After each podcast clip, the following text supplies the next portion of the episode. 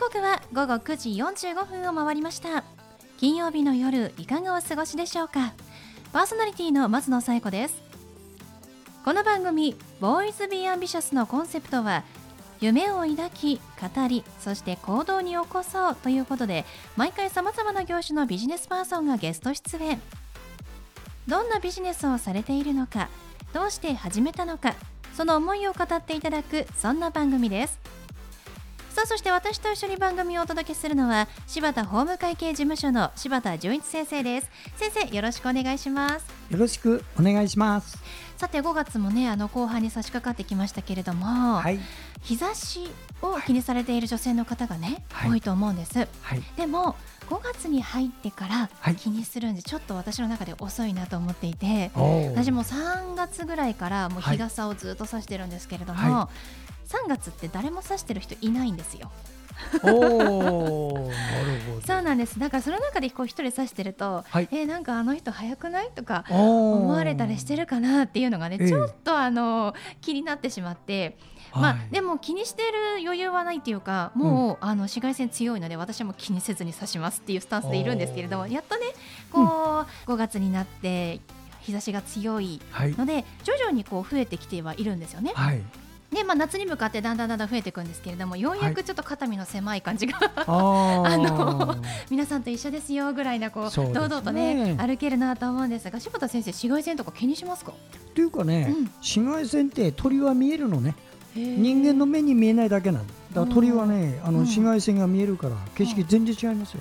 あそうなんですね、うん。え先生はでも見えないですもんね。私人間だから見えるじゃあ気にせずに歩いてる、やはりね、うん。あの紫外線気にした方がいいですね。まあそうですよね、はい。ぜひねあの女性の皆さんはね気にしていただいてはい、はい、いただきたいなと思いますね。今日はあはい。の、美容の方をゲストにお招きしておりますので,、ね。この後もね楽しみに聞いていただければと思います。はい、それでは第59回ボーイズビーアンビシャススタートです。この番組は遺言相続専門の行政書士柴田法務会計事務所の提供でお送りしますそれでは先生今夜のゲストのご紹介をお願いします。はい、今夜のゲストは麻布十番モウ代表の大塚さゆり先生です。大塚さんこんばんは。よろしくお願いします。よろしくお願いいたします。さあ今日大塚さんはリモートでのご出演となりますね。よろしくお願いします。では早速なんですがこちらの麻布十番モーというのはどういった会社またお店になるんでしょうか？はい、当店は脱毛サロンでございまして、男女問わず小学生からシニア世代の方までお客さんご来店いただいております。はい、はい脱毛サロンということですが、えー小学生の方も今っても通えるんですか？はい、キッズ脱毛というものもありまして、お子様にダメージの少ない出力で、はい、脱毛しております。そうなんですね。もう小学生もそんなにこう美容に気を使う時代になったのかってちょっとびっくりするところもありますしあと男女問わずということでやっぱりこう脱毛っていうと女性のイメージが大きいですが最近は男性も増えているそうですね。はい、とても増えております。今男女比はどのくらいなんですか？当店でございますと、男性7割、女性3割、男性が圧倒的に多いです。うんもはや男性の方が多いということでちょっと衝撃なんですけれどもあの脱毛のメニューとしてはどんなものがあるんでしょうか？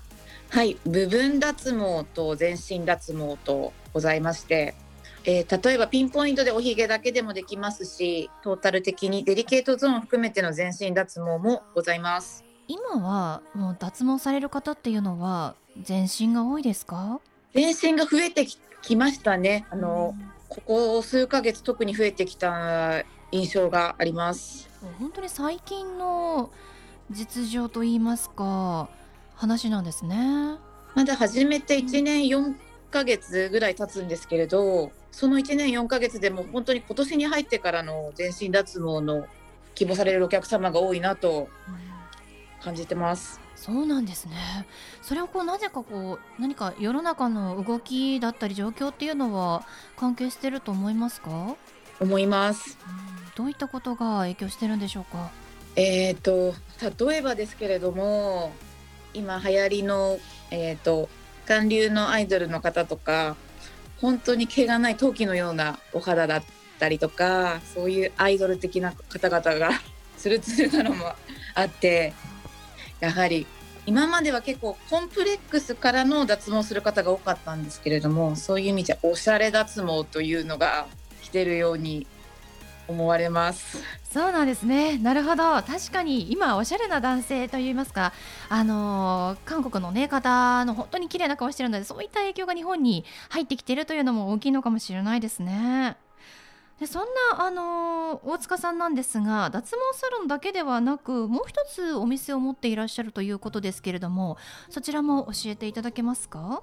はい、えー、自由が丘で創業30周年のえー、和食屋を営んでおります。また違う業界をやっていらっしゃるということですが和食居酒屋さんあのどんなメニューを提供していらっしゃるんですか？えっと、お魚を売りにしておりましてもともと創業者のオーナーが築地の仲卸のお仕事をしていましたのでその関係で新鮮で美味しいたくさんの種類のお魚を扱っておりまして例えばお刺身の盛り合わせでも10種類以上は必ずいろんなお刺身の種類置いております。いいですね。私もお魚大好きなのでぜひ一度ねいただきたいところですけれども、えー、大塚さんはなぜこちらのあの和食居酒屋さんを引き継ごうと思われたんですか？もともと10年ほど前に8年間店長として働いていたお店でございましてで、えーとまあ、その後退職しまして、えーと、もうちょっといろんなところで勉強したいなとエリアを変えて銀座に行ったり六本木に行ったりしたんですけれども、えーと、ある日オーナーが後継ぎ問題に苦労しておりましてで、えー、当時10年、うん、10年近くやった店長が私しかいなかったのもあるんですけれどもそこで突如ご指名をいただきましてお店を継承することになりました。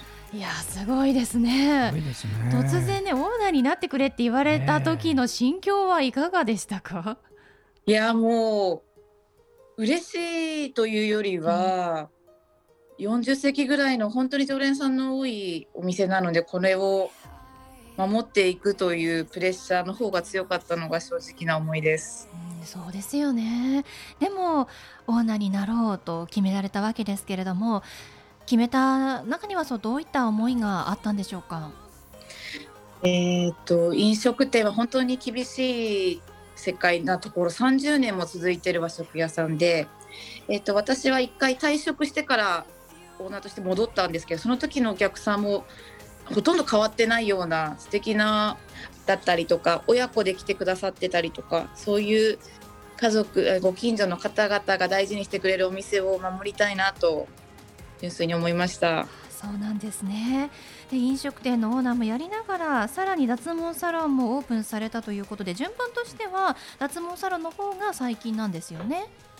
そうですね。はい、うん、2店舗目また別の業界でオーナーになろうと思ったきっかけというのは何かおありだったんですか？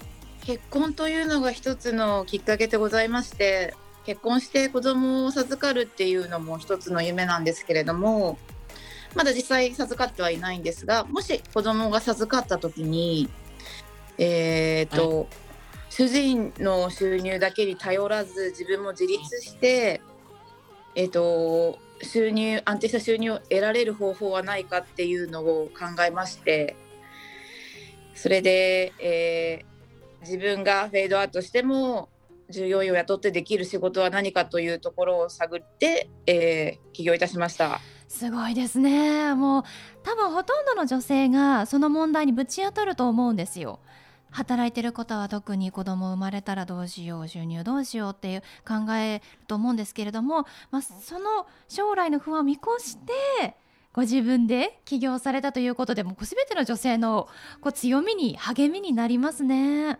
そのように言っていただけると嬉しいです。最後のそのサロンのあの特徴といいますかこう自信があるところっていうのを教えていただいてもよろしいですか？はい、えっ、と当店は完全紹介制で看板も出さずにやっているんですが、この1年と数ヶ月で180名のお客様に来ていただけた完全に紹介と口コミだけっていうのが、えー、自慢です。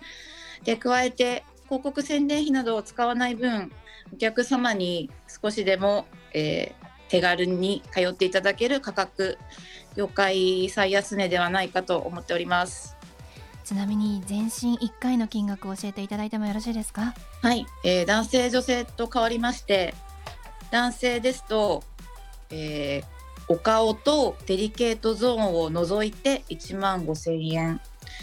女性の全身ですと9800円でご提供しております。本当に最安値ですよね。ありがとうございます。では大塚さん。大塚さんの夢は何でしょうか？私の本当の夢は、えー発展途上国で井戸を掘って清潔な綺麗なお水をこあの発展途上国のお子さんやその土地の人に届けることです。まだ全然違う夢が出てきましたけれども本当にやりたいことがたくさんあるということですね。ありがとうございます。今後が楽しみですね。はい、ということで本日のゲストは麻布十番モーの代表取締役大塚さゆりさんでした。どうもありがとうございました。ありがとうございました。ありがとうございました。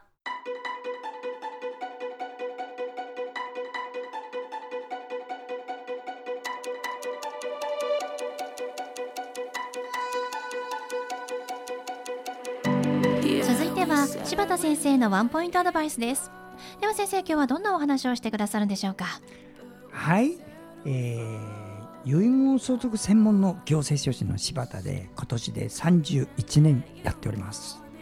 えー私が今まで扱ったので皆さんにも役に立つんじゃないかなというお話をねあのラジオですからあまり専門的なことはね皆さんもこの夜には苦手だなと思うでしょ？ですからみんなでうん分かる分かるって範囲で今やっております。まずね一つ調べてほしいのが一つあるの。例えばお身内の方またはご家族の方が亡くなったらいろんなことを調べるでしょ遺品整理。その時にね遺言状があるかないかも調べてほしいんです。なぜなら遺言状ないと思ってみんなで分けて相続税も払って23年したら仏壇の裏から遺言状が出てきたらどうします皆さん。全部やり直しですよ。おっかないんです。したがって遺言状はねどうして探すか。まず一つは徹底的にあの親が書いた事実上昇遺言があるかないか探す。特に仏壇。仏壇の引き出しとか。そういうところよくよく見てくださいね。出てくる時あるから。それからね自筆症状のないものをどうするか。これはね公正証書遺言っていうんで交渉人役場に行けばちゃんと検索っていうのできますよ。その代わり生きてる間にお父さんの遺言状息子見たいってもダメよ。死んだっていう証明を持って自分が息子だ娘だって言えばちゃんと出してくれ。そこだけ注意してください。はい。柴田先生の相談は電話東京03-6780-1408 6780-1408までお願いします。以上柴田先生のワンポイントアドバイスでした。先生ありがとうございました。ありがとうございました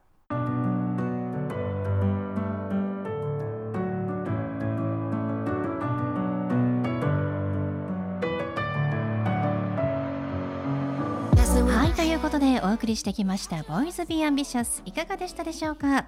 本日のゲストは麻布十番モー代表取締役の大塚さゆりさんでした。脱毛サロンを経営されている方ですね。ぜひホームページご覧ください。麻布十番モーモーはアルファベット MOW でお願いします。それではまた来週この時間にお会いしましょう。お相手は松野聖子と。柴田純一でした。それではさようなら。さようなら